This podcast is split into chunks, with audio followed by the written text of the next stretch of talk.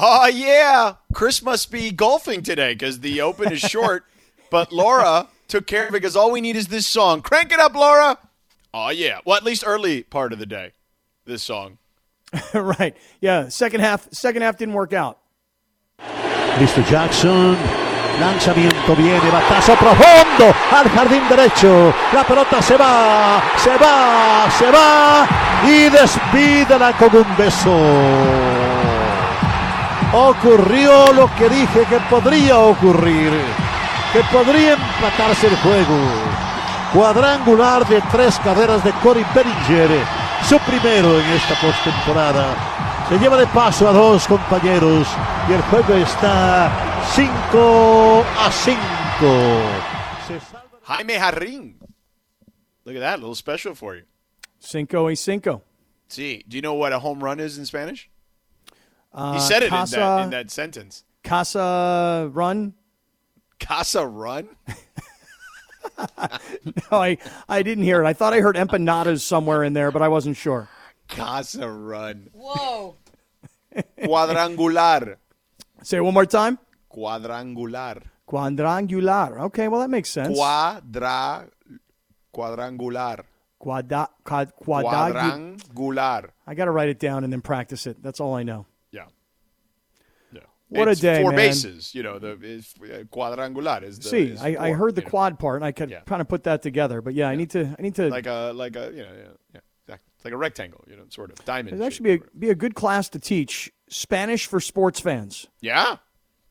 Not a bad idea. Can do that. So the first part of the day was awesome. It was, man. It was crazy. Gosh, I can't believe it. You know, the one thing I want to say though, George, is you never stop believing in your team, and it doesn't matter who your team is. It doesn't matter what sport it is.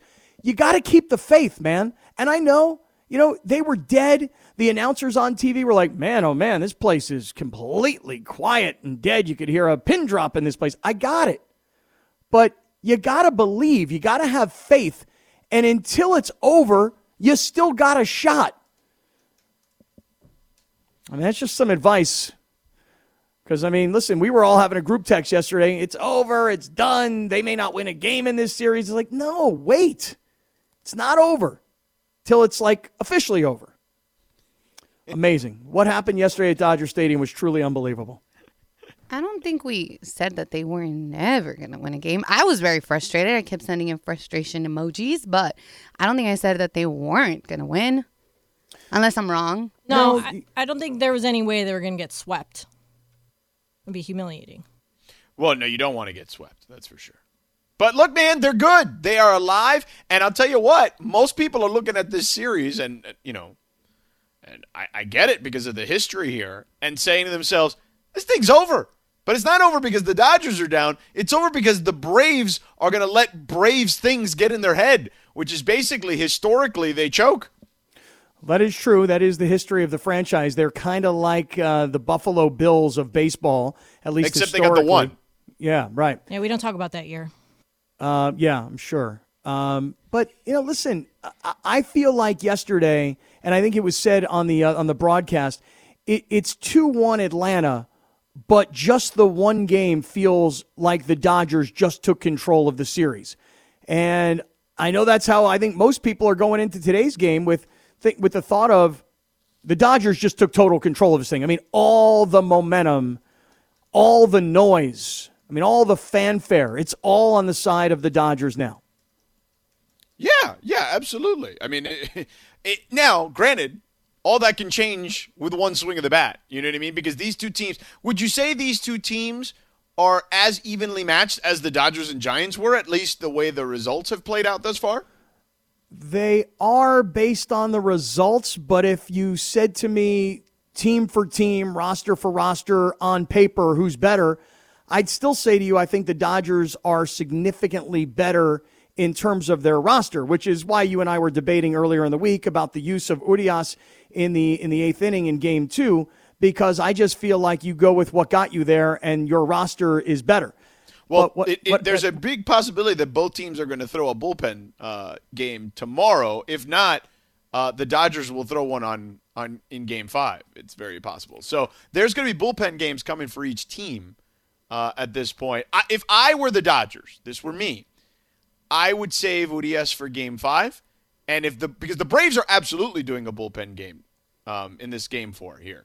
So if I were Dave Roberts, that's what I would do. I would just go bullpen for bullpen. Yeah, I mean, on the other hand, it's like, you know, you want to try and tie this thing up, and you'd really like to make sure that you go back to Atlanta with a 3-2 lead. This is the nervousness of today. I mean, the confidence that I think Dodger fans have right now, George, because of the excitement of the way they came back and won yesterday. Yeah. There's got to be a little bit of nervousness now, though, of what will Julio Urias be? You know, because if we've heard Max Scherzer say that his arm is dead, and if we've seen Walker Buehler only be able to go 3 and change, and we know that Urias just pitched a couple nights ago, even right. in relief. And by the way, let's not forget Urias was telling us in September his arm was not feeling so great. Right. So the question is, what do you get from him tonight? Because to your point, if you're going to have a bullpen day coming up, and you know that the Dodgers used 9 pitchers yesterday, so take the starter out, 8 relief pitchers yesterday.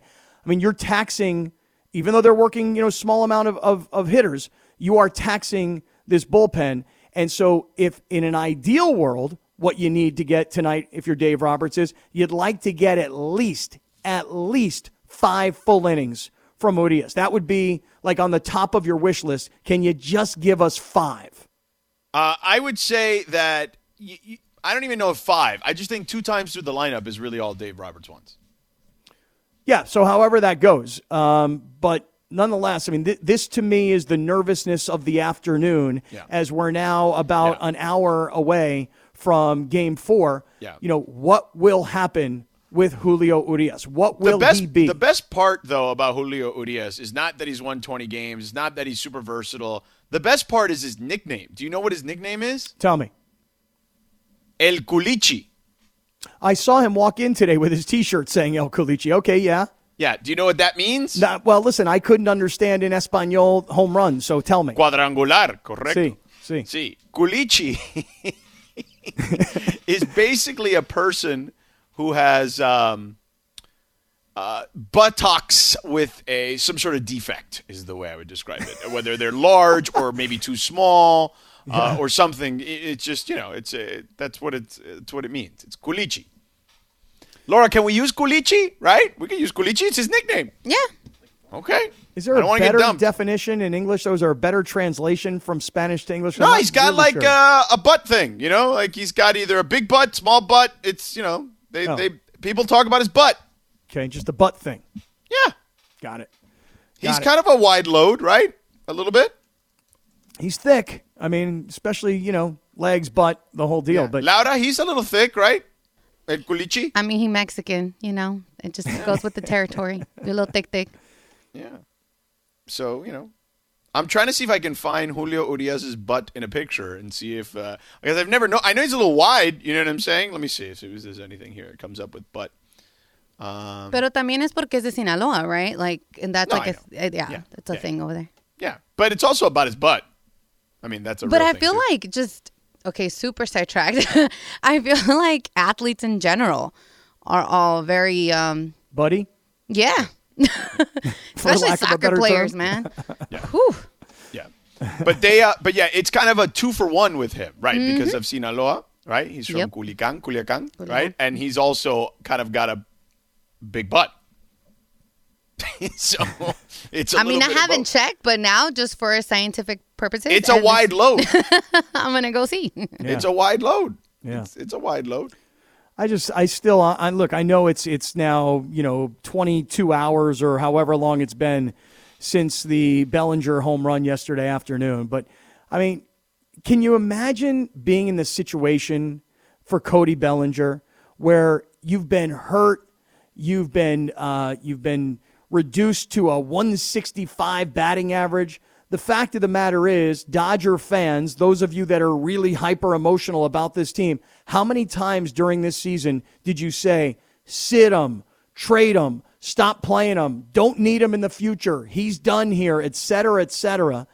And if you could separate the emotion, you might be able to say, But his resume is such that as a young guy who's been dealing with injuries, you don't give up on this kind of a player.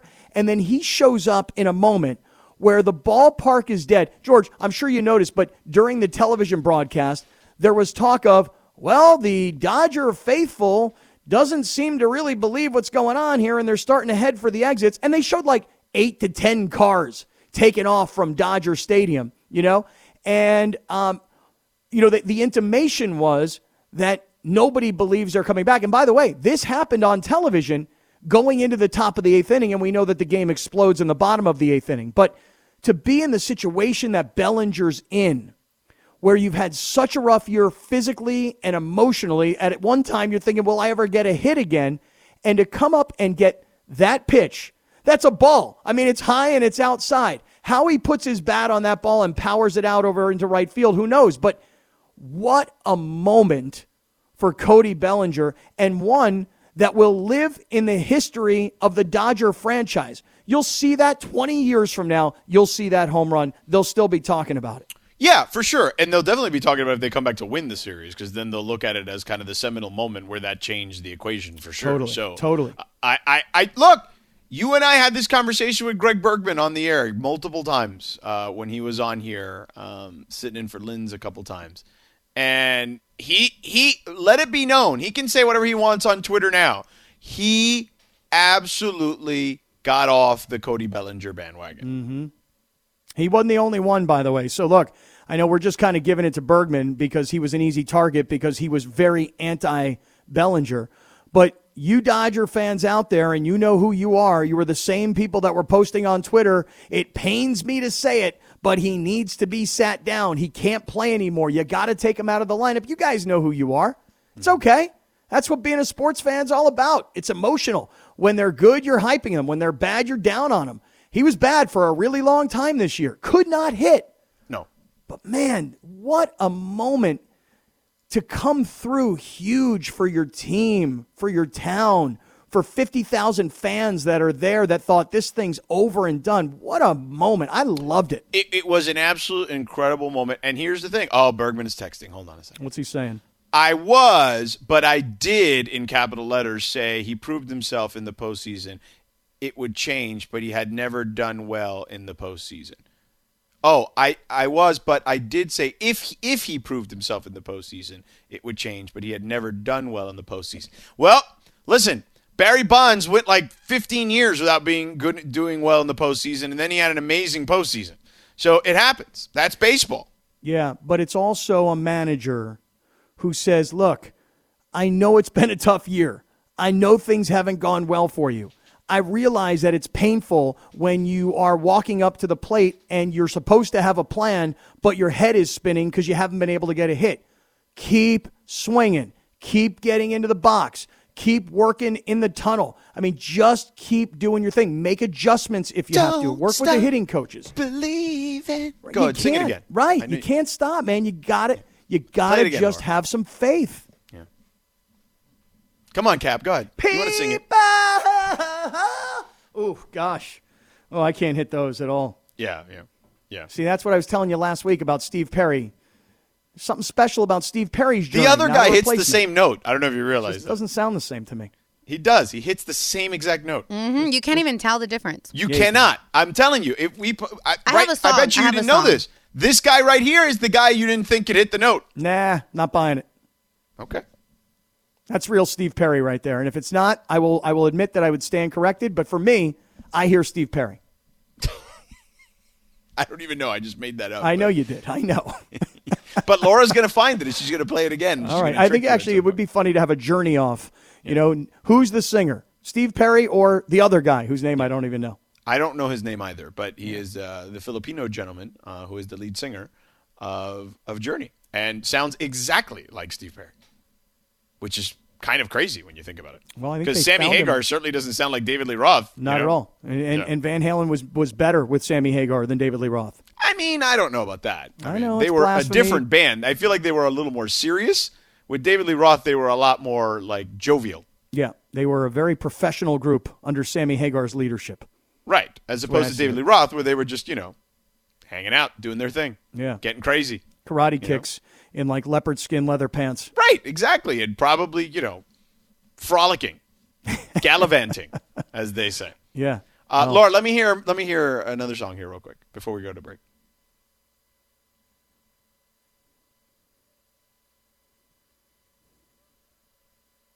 This is a live version.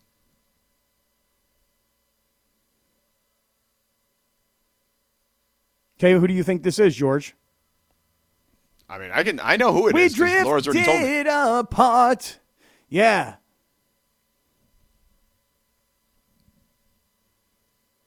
Well, if it's not Steve Perry, you're right. Part, Cap. It does sound a lot like him. Come on. With open arms, nothing to hide. Believe what I say. So here I am with open arms. What do you guys think? So which one is it? You're right. It's very hard to tell. I'm going to go with Steve Perry because I think that's who it is. No, it was Arnel Pineda who started. Oh, wow. The song. Well, you're right. Couldn't tell the difference. Mm-hmm. Could not tell the difference. There you go. Well, you're welcome. I stand corrected. All right. Coming up next. Now we got through the good stuff. Now it's time to get serious. I don't know about you, Cap, but I've got a lot to say about the Lakers. I know it's only one game, and I'm going to preface it by saying, yes, I understand that. But there are legitimate concerns about this team that they need corrected sooner rather than later. We'll get to that on the other side. This podcast is proud to be supported by Jets Pizza, the number one pick in Detroit-style pizza. Why? It's simple. Jets is better. With the thickest, crispiest, cheesiest Detroit-style pizza in the country, there's no competition. Right now, get $5 off any 8-corner pizza with code 8SAVE. That's the number 8, S-A-V-E. Go to jetspizza.com to learn more and find a location near you. Again, try Jet's signature 8-corner pizza and get $5 off with code 8SAVE. That's the number 8, S-A-V-E. Jet's Pizza. Better because it has to be. You know, it's funny. Keep this one going for a minute, Laura. There's a lot of, like, NBA arena anthems, like, over the last year or so. But this one, for whatever reason, makes me feel like Staples Center. I don't know why. I mean, I don't know if you chose it for that reason, but I did. Because they ESPN LA posted something with Westbrook, like, jamming to Nipsey. So I was like, I got to play this. Yeah. Yeah. This is very Staples, like pregame. Guys are warming up, doing layup line. You know what I'm saying? That's like my favorite part of the game. Like as the game is about to tip, like the layup line, Cap. When I'm working a game. You like the pregame energy, huh? Oh, I love it. I love the pregame energy. I like to see guys shooting. I like to see guys in the layup line. I like to kind of see where their focus is because you know I'm standing there right next to them. You know what I mean? Like I get to see them all. So I get a good feel for how guys are feeling. The pregame warm-ups are good, too, like before anybody's in the arena. Like that stuff matters, too. But that is always fun because the music is blaring. The crowd is starting to get in. They're getting ready to, you know, the organ's about to start playing, the whole nine, the music, all of it, the lights, everything.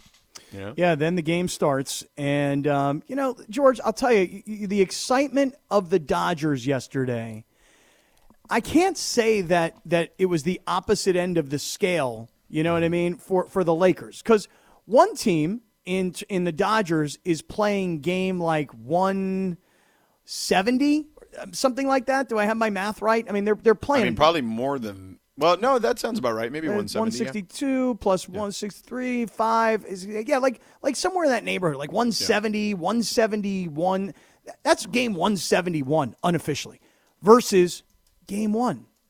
Just straight out of the preseason, an 0-6 preseason that barely saw anybody playing, certainly not this team together that we expected. So, you know, I wasn't really sure could the high of the Dodger game be offset in any way by whatever was about to happen in the Laker game. And you said you got a lot of things to say and you got a lot of concerns. I'm curious to hear what those are because for me, I'm just looking at what happened last night going, that's game one. It's going to take some time here. What are the concerns, though, that you see? Yeah. Real quick, I want to tell people that this portion of the show is presented by Lyman Health Plan, changing healthcare one person at a time. Before I get to that, though, let me ask you a question, Lindsay. Go ahead. Let me ask Lindsay and Laura a question here first. Go ahead. What do you think? Who do you think people were more happy to see at Staples Center last night? Steve Mason coming off the Dodger win, doing the double dip, or Adele? It's close. It's definitely Adele. Let's be serious. You think so? You sure? Yes. I don't know. What? There was a lot of Adele love yesterday at Staples Center. Yeah, Blint's like, I don't know about that. Not sure about that. I don't know. Yeah. I'm going to say neither. Oh. Where are we going? Jack. Yeah, Jack is back. Yeah, Jack was back. Right. Yeah. No offense, man, Mason. Yeah. Because Jack's not at every game anymore. You know what I'm saying? He's older, man. He does select games these days, Jack. So when Jack's in the house, it's a good call, Laura. When Jack's in the house, it definitely feels a little different. Now, here are my concerns, Kaplan. As I watch this, and we talked about this a little bit the other day. I told you the Lakers defense to me is, you asked me, like, give me one thing you're, like, worried about, right? Because I said, look, they'll figure out the Westbrook thing eventually. But the defense, there's not a lot of good defenders on this team not named Anthony Davis. You know what I'm saying? Like, Kent Bazemore's pretty good. You know, LeBron is going to have moments, but I don't think he's going to exert himself on defense every play in the regular season at 36, 37 years old. Like, I don't think that you should expect that from him either, to be honest with you, with the kind of load he has to take on. But the defense is a problem with this team. And I think that there are a couple of ways to potentially fix this. And I think it's why they signed Avery Bradley, because they at least know what they're getting out of him on that end. And he actually played pretty well. Which was shocking that he was even in the game late in the game, because if you look, he played 8 minutes, but it seemed like all 8 minutes were in the fourth quarter. In fact, they may have been. They needed it. They needed an injection of life, and here's a guy that Frank can trust. Like, he knows he can trust him, and he's got familiarity with some of these guys, and that both there's teams. That. Yeah. But I think they need to figure out a defensive lineup, and or Anthony Davis needs to play center full time. Like, enough of this already. Just enough. Enough of it. Like, this team, even if they found the defensive lineup, in theory, okay? Bradley, LeBron, AD, maybe Dwight, and then, pick another guard, right? But, or, Russ, I guess. But he's not really a defender. But, like, that lineup is still, like, it's okay. You know what I mean? Like, it's good. It's not great. Like, it's good. But, like, I guess that could be your defensive lineup. But you still got, 48 minutes in a game. So you're going to have to figure it out. And here's the deal, man. Like, I think Anthony Davis, you remember Richard Jefferson came on this show and said Anthony Davis is a top 5 player, or excuse me, a top 5 talent, but not a top 5 player. And I look at this team, and we talked about this. I told you I have talked to people around LeBron, and their thought process was these guys want to recreate kind of what LeBron had with the big threes in Miami and in Cleveland, okay? And now, there comes a sense of sacrifice with that, Cap. And LeBron, at this stage of his career, is willing to sacrifice some. Like, you can just kind of see, like, he's being very accommodating to Russ, even though Russ had a rough game. But, he's been accommodating at times, certainly to Anthony Davis. Like, he's been very deferential, I think, to him, particularly in his time here. But I feel like Anthony Davis, this slow dance of playing center, to me, is just driving me nuts. Yo, man. Chris Bosh played center as an undersized center in an era where there were still centers playing. Like, what are you doing? Like, play center already. You're the cheat code. And the way to unlock the cheat code is by you unlocking it and playing center. Well, look, first I'll start with this. I'm glad you're saying that because it drives me absolutely insane. You know what I mean? It really honestly makes me crazy. When you're as tall, as strong, as heavy, as skilled, as talented as Anthony Davis is. Athletic? Athletic. Why is everybody skirting around the ego? Dude, look at your body. Look at the game. A man of your size plays this position. He doesn't stand outside the three-point line. No, he can do that. I don't have a problem with him doing that. On occasion. No, even on occasion. I don't have a problem with him on offense. I'm talking about on defense. I understand what you're getting at. He needs to be the anchor playing center. I got it. What I'm getting at is this. You should play center. Your position should be center. You should be thinking about how a center can control a basketball game. And in my opinion, everybody skirts around the ego of, I don't want to play center. You know, I want to play more of this wing position. I want to shoot the ball from outside. And look, he's got a couple of shots in his career that you say, okay, on occasion he can make a big shot. We get it. But playing center, your point about defensively, I think you're exactly right. You got to be a big man. You know, you can't have a big man's body and a small man's mind. You got to have a big man's body and a big man's toughness in mind. And I wish that he would be that all the time. But I'm not here to knock on anything Anthony Davis did last night, because, George, here's what I want to tell you. Mm-hmm. I don't have anything good or bad to say about the Lakers last night. In fact, I don't think I'm going to have anything good or bad to say about the Lakers for about 20 games or so. Right. Let me watch them put it together. Let me see how it's all going to gel. Let me see how pieces of the puzzle are going to fit. And after about 20 games, then let's start really judging. No, listen, what you and I had that specific conversation the other day. And I specifically cited to you, 20 games is the barometer, generally speaking. But I'll tell you this, unless Anthony Davis starts playing more center, the defensive issues are not going to be fixed. This is going to be a bad defensive team if they don't remedy that part of it. Well, I don't know about you, but I didn't have high expectations for yesterday's Lakers performance. Really? No, you didn't think you thought they were going to lose to the Warriors. Well, if I would have told you, Klay's still not playing, mm-hmm. right? The Warriors are coming to town, and then I get to tell you in hindsight, right? Hey, Steph Curry's only going to score 21 points on 21 shots. Well, keep going. If you told me that Anthony Davis was going to score 33 and LeBron was going to score 34, right. everything you're getting at is building right. a case for me right. to say, yeah, I expect the Lakers to win. Right. If you look at the let me give you some more stuff on that, mm-hmm. because the Lakers, the way it went down to me was wild. Okay, I think if I recall correctly, it's only like the third time that they've both scored that 30 points and lost together. Yeah, here it is. Tonight was the third time the Lakers. This is from at Pickup Hoops, who does a great job covering the Lakers. Tonight was the third time ever Lakers have lost when LeBron and AD combined for 60-plus points. They're 24-3 in such games. Okay. All right. Good number. Let me throw one at you. You ready? Do you know what LeBron's record is since he's joined the Lakers on opening night? I don't think they've won on opening night. You're right. You're exactly right. The Lakers with LeBron are 0-4 right. in opening nights. So previous to last night, 0-3. The Lakers in the last 11 years. Now, I grant you, the roster has changed, coaching staff changed. I mean, there are a lot of changes have gone on in the last 11 years. But in the last 11 years, the Lakers are 3-8 on opening night.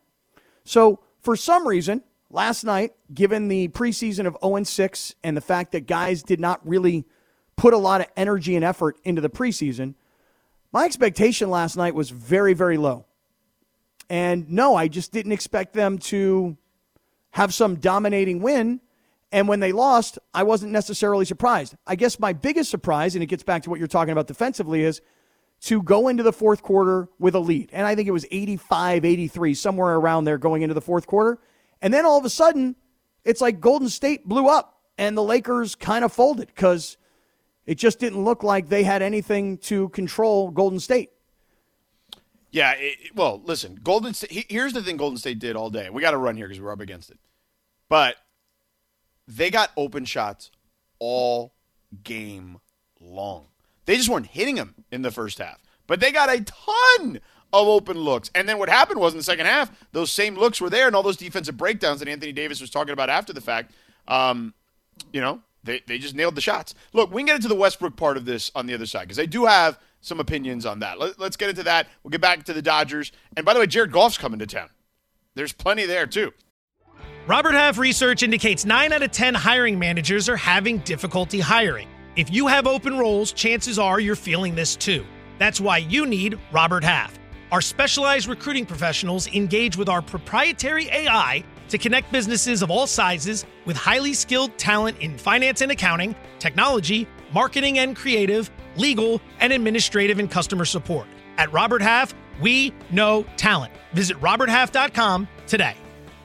With everyone fighting for attention, how can your business stand out and connect with customers? Easy. Get Constant Contact. Constant Contact's award-winning marketing platform has helped millions of small businesses stand out, stay top of mind, and see big results fast. Constant Contact makes it easy to promote your business with powerful tools like email and SMS marketing, social media posting, and even events management. With Constant Contact, you'll reach new audiences, grow your customer list, and communicate more effectively to sell more, raise more, and fast-track growth. Don't know much about marketing? No sweat. Constant Contact's writing assistance tools and automation features help you say the right thing at the right time, every time. Plus, you can send with confidence, knowing your emails are actually reaching your customers thanks to Constant Contact's best-in-class 97% deliverability rate. Tackle any challenge with Constant Contact's expert live customer support. Plus, everything's backed by their 30-day money-back guarantee. So get going and start growing your business today with a free trial at ConstantContact.com. Just go to ConstantContact.com right now. Constant Contact, helping the small stand tall.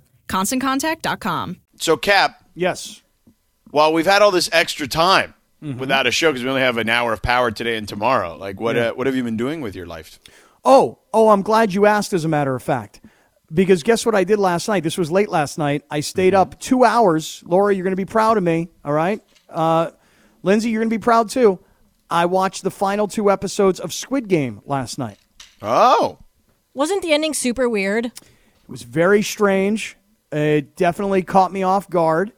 I didn't love the ending, but I had to get there. You know when you're binge watching a show and you just got to get to the end, you can't take it anymore. So that was me last night. I was like, you know what, that's episode whatever. I'm like, all right, I gotta watch the last one. So I stayed up late last night, watched the last one. So that was one thing I was doing, George. I'm glad you asked. And the other thing I was doing, because last night I was watching the Laker game on my phone, because I was sitting at a community college soccer game that my daughter was playing in. And this was a battle between the first-place team, our team, and the second-place team. And we wound up winning the game 1-0. It was tense. It was physical. And so, yeah, I was putting in some time with the children last night. Excellent. How about you? Excellent. I was just watching sports, actually. So, yeah. You know, it's funny. I've just been thinking about this. Sunday, all day in a bar, 10 a.m. to 4 p.m. watching football, 4 o'clock starting to watch baseball, then starting to watch more football, then Monday night more football, then yesterday baseball into soccer for me, into basketball. I mean, man, this is the greatest time of the year when you got all this stuff going on at the same time. Am I right, everybody? I mean, is this not great? This is awesome. It is awesome. Laura, by the way, is disappointed in you. Did you know that? Why is that? Because I haven't gotten back to Ted Lasso? Yeah, when you're like, Laura, you're going to be proud of me. And I'm like, ooh, he finished Ted Lasso. Then you said Squid Games. I'm like, I haven't finished Squid Game, so I mean, I'm proud that you finished something. Right? You have not. Yeah, you never finish anything. No, I'm one of those kinds of people that start things and don't finish them. Yeah, it's true. But finish Ted Lasso, por favor. I'm going to. I'm going to finish Ted Lasso. I'm probably going to get back to it tonight. Remember, I'm on the episode where Coach Beard is apparently going to go, clubbing on his own. Oh my God, that was such a weird episode. It was a super fun, weird, trippy episode. I was like, I felt like I needed to be on something to watch that. Yeah, and it was I don't super even trippy. Do that. Yeah, it was very trippy, but fun. I thought it was really funny because it was super trippy. I know. I got to see if I have the energy tonight after this Dodger game. Who knows what's going to happen tonight? You know, you got Julio Urias, and we're all kind of looking at this kid saying he's pitched more innings than ever before. George, you've pointed out over and over again that he talked about how tired he was towards the end of the season. We know about Scherzer's exhaustion. We saw what happened to Buehler last night. We realized how few starting pitchers the Dodgers actually have. I have no idea what's going to happen tonight, so we'll see if we have what it takes to get back to Ted Lasso after this Dodger game. Yeah, I don't know if we'll have what it takes, to be honest with you. I don't know if you or you'll have. I don't know if you'll have what it takes, rather. I may not. I'm not sure. Because I also got to throw in another thing. You ask about these, time. I got to go to my daughter's senior night of field hockey. Ugh. Anybody ever watch field hockey? That is the worst. There is nothing worse than watching a high school field hockey game. Way to be a supportive dad. Well, I am a supportive dad. I'm going to be there. I'm going to take the pictures. I'm going to cheer on the team. But I'm telling you right now, it is the worst game to watch. The worst. What, soccer? No, field hockey. Oh. I think there's plenty more things that your kids could be involved in high school that you would not rather watch. Like, if they were in, drama club or band. Like, who wants to sit through a band concert? Yeah. I was in choir. Hold up. Oh, my mom never went. That makes sense now. Right. There you go. That kind of explains everything, doesn't it? Yeah, it does, actually. You may be right, Linz. I don't know, but field hockey's a horrible game. I don't know. At least you're outside. You can cheer them on. It's like, who wants to sit through a band concert? Nobody. Yo, they're actually not bad. They can be good. What do you mean, yo, they're not actually that bad? It depends what type of band. Like, okay, our color guard and our band for our high school was like, it was good. Like, they went to state and all this other stuff. But to watch, like, just, like, in, like, the auditorium when they're all up on stage. Like, yeah. I mean, they work hard for that stuff. Sure, I'm sure they do. But to me, I think that's one of the most boring things you can watch if you're a parent. Especially when your daughter is playing the triangle. Oh, you know what I mean? Yeah. And has, like, one little note. Don't knock it. That one triangle girl, she felt so good about herself when she hit what she needed to. I mean, damn. Now, let me ask you a question. Speaking of feeling good about themselves, did you see the whole Kyle Kuzma thing on Instagram or no? A little bit. He took it down, didn't he?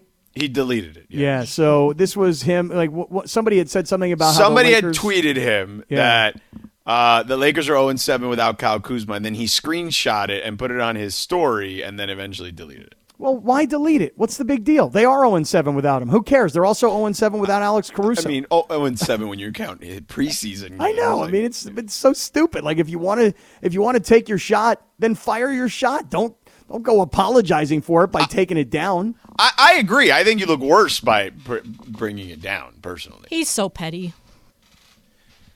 Yeah. Yeah, he is. He also has a much bigger,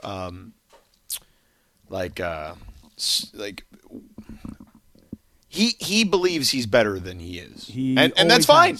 We're going to see, because there's no more quote-unquote people holding him back, Yeah. It's an overinflated ego. Yeah. Mm-hmm. Well, listen, I'll say this, though. You know what I thought was really interesting, just getting back to the Lakers for 1 second last night, was after the game, the talk of Anthony Davis saying that, he's encouraging Russell Westbrook, hey, dude, just be the guy that we traded for. That's all you have to do is be the guy we traded for. Yeah. And LeBron said, I told him, go home, put on a movie that's a comedy, laugh, forget about tonight. It's one game. Yep. I think everybody thought, I'm not really sure what everybody thought, but I think that everybody thought that Russell Westbrook was going to come out last night and put on some kind of show. He's home. He's putting on a Laker uniform. There's nearly 19,000 people in the house. He's going to put on a show. I think, George, it's going to take a little bit of time for Russell Westbrook to truly feel comfortable that he's in the right situation. We know what he's been in other places, but now he's got to adjust and they've got to adjust and everybody's got to figure it out together. And 6 games in the preseason, of which, how many did they play? 3, maybe 2, 3? It's going to take some time here. So I don't think there's any question, which is why I'm not really worried. Like, it's going to be a bumpy ride with Russell Westbrook. This is going to be a roller coaster. I'm just going to reiterate my position on this. It hasn't changed with him. He is having to play a completely different game, and yes, they want him to be him, and that's easier said than done. So I think there's going to be nights where it's going to be, wow, they looked great, and then there's going to be nights like yesterday, you're going to be like, holy crap, that didn't look right. Yeah. So just be ready is all I'm saying. Like, no one is trying to tell you that this is going to be easy, particularly during the regular season. Like, I think there's going to be a lot of ups and downs during the regular season with this particular squad because, say whatever you want, they don't fit necessarily that well. So they're going to have to work at it and sacrifice to make it work. Well, listen, this is not that dissimilar to people in real life, meaning, you have a job for a long time. You're really good at it. Now, all of a sudden, you switch companies. Okay. Yeah. And the reason they got you is because you were really good at the job over at the other company. And you're going to do pretty much the same thing over here at this company. But now there's a whole bunch of new people. Right. And now I got to work with all these new people who I don't even really know that well. Yeah. Are you talking about you? Well, I'm talking about Russell Westbrook. Yeah. Sounds like you, though. You're talking about you. Well, I mean, listen, I have gone through this myself, where the fact is. I brought it up. Yeah. I mean, listen, here I was. I'm hosting my own show at night. They say, come on down and work with the guys. I come down and work, and it's like, how do I really fit in here? It's hard to figure out. And I really honestly, since you brought it up, I actually tried to put myself in Russell Westbrook's shoes last night. Like, yeah, that is not an easy thing to do. You have these really great players in LeBron and AD, and you've got a city that expects a championship. Yeah. And you're coming home, and the expectation level's through the roof. You know, what must that be like? He is human, you know. Yeah. Yeah. And by the way, you're right. It must not be easy. You couldn't fit in Russell Westbrook's shoes. What size does he wear? Feet are not as big. I know. I don't know what size he wears. I mean, he's probably at least a 12 or like a 14 or something like that. Right. And I don't have feet that big. Yeah. Yeah. So, nonetheless, it is going to be an adjustment. People just got to relax when it comes to that. But the defense, that to me is the thing you got to worry about. That thing looks like it has very few remedies unless Anthony Davis says, I'm going to play center and just be the safety valve. All right, we can continue that discussion a little bit. I want to get back to the Dodgers. They're going to have we're going to have their action here on this station, so don't go anywhere. Dodger game coming up after us. I do want to get to Jared Goff's return. All that in one segment. One more segment here in the Hour of Power. 10 seconds on the clock. How many things can you name that are always growing? Your relationships, your skills, your customer base. How about businesses on Shopify? Shopify is the global commerce platform that helps you sell at every stage of your business. From the launch your online shop stage, to the first real-life store stage, all the way to the did we just hit a million orders stage, Shopify's there to help you grow. Sign up for a $1 per month trial period at shopify.com/network, all lowercase. Go to shopify.com/network now to grow your business, no matter what stage you're in. Shopify.com/network. I love Kendrick Lamar, man. I wonder what he's going to do at the Super Bowl. Like, I wonder what he's going to perform. I'm so excited for that. Yeah. Hey, did you guys hear Mason in Ireland ask Sean McVay which of all the upcoming halftime show acts he would want to see? What?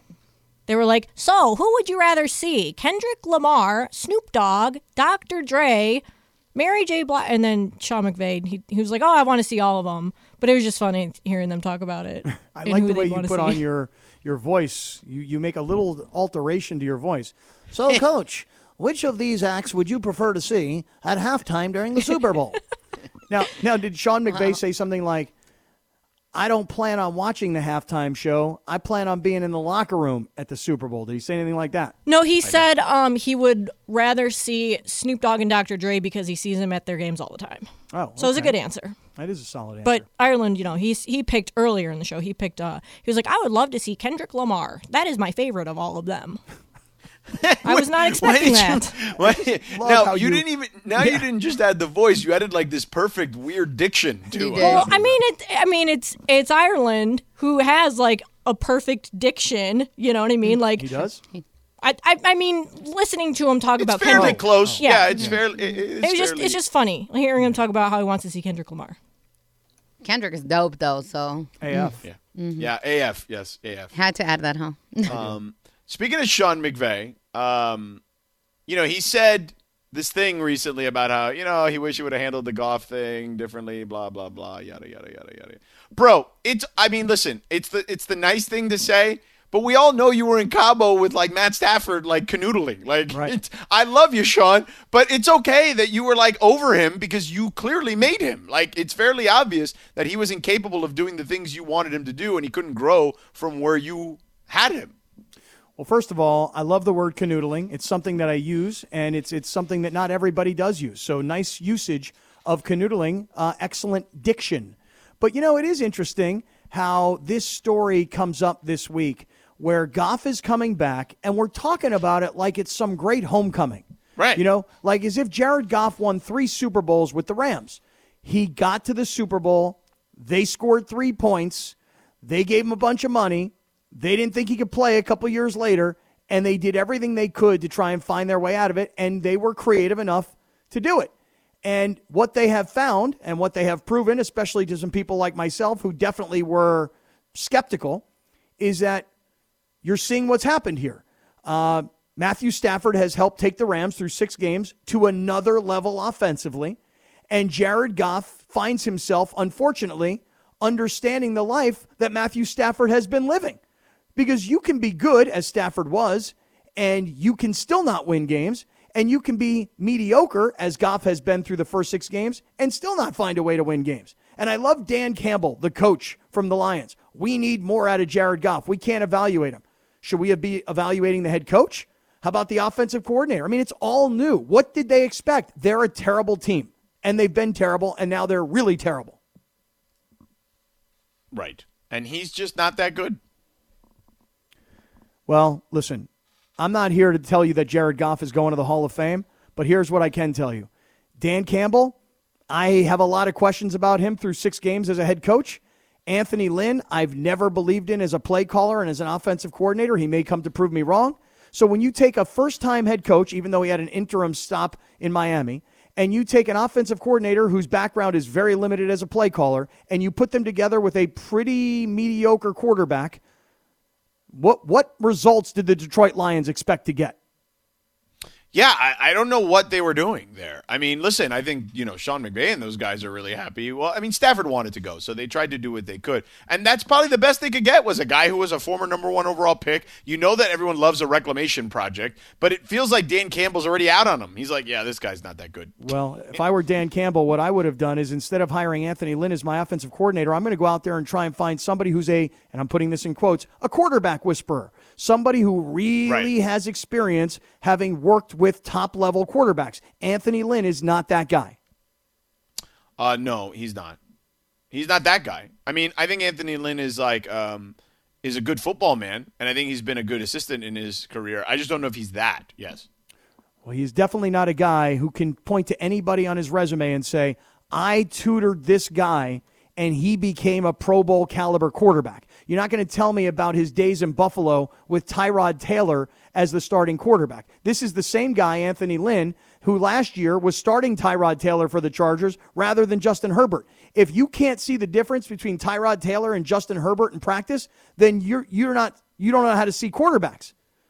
So I just don't know what the Detroit Lions were expecting, and it's turned into a disaster. Now, speaking of disasters, could you imagine, George? Because remember, Detroit lost to Baltimore, who many people think is now the best team in the AFC. Detroit lost to Baltimore on a 66-yard field goal that hit the crossbar and bounced in. Could you imagine the Lions pull some sort of crazy upset on the Rams? Oh, duh. I mean, that would be a disastrous. But it'd be great. It'd be hilarious, but also disastrous at the same time. Can't happen. Cannot happen. Do you think that Jared Goff is going to get booed really badly when they come back? No, I don't think so. I feel like he will. Yeah. Yeah, I don't think so. I don't think there's ill will towards him. I think they're like, hey man, thanks for your time, but to Cap's point, it's not like you won 3 Super Bowls, but they'll be I think they'll be cordial to him, at least at the beginning of the game. I think the way to do that, to me, always, the way to handle that stuff is very simply just to be reverent, show reverence, right? Early on before the game starts. And then once the game starts, he's the enemy. You boo him, you do all the stuff you would do anybody else. Yeah, I don't think you're going to need to boo him. I think that the play will speak for itself, and I don't think that the Lions really pose much of a threat. I really don't. I mean, I think playing the Lions is like playing the Giants, and really the Rams should have the same results. But I think it is interesting that McVay is saying that he expects the fans to show him, some love, because I almost think McVay is trying to get into the heads of the fan base, hey guys, cheer for him. We got rid of him. I mean, I think he's playing this mental game. Everybody come to the game, cheer Jared Goff, and be thankful that he's no longer our quarterback. I think that's the game that McVay is playing. Okay, I mean, Jock Peterson got booed yesterday, so I feel like people are going to boo Jared Goff. Yeah, but I feel like when Jock first came back, he wasn't booed. No, he poses a threat. Right. You're right. Good point. In the playoffs, you're going to boo him, of course. People should just laugh at Jared Goff when it comes out. Wow, that's kind of mean. Though that would be interesting, an interesting reaction. I think it's fitting. Sure. Well, listen, you know what? I'll say this. Jared Goff was the starting quarterback of the Rams when they got to the Super Bowl very early in Sean McVay's head coaching career. And Jared Goff last year was benched essentially, had surgery on his hand, had to come into a game when his backup got hurt in the first possession and played a pretty darn good game and had the Rams in position in that game. So I don't know why there should be no hate for Jared Goff. Let me put it that way. Yeah, I agree. Right. There should be no hate. But to your point, it's also hey, he hasn't, it's not like they won a bunch of Super Bowls, Right. You're not welcoming back a guy who was a superstar. And this isn't Tom Brady. Go back to New England. You know what I mean? Exactly. Right, relax. Yeah. Your boyfriend. I mean listen, Patriots fans were rooting for Tom Brady. Right. So now tonight, Julio Urias.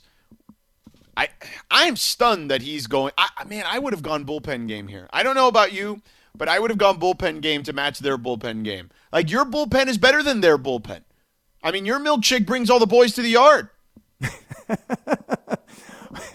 Well,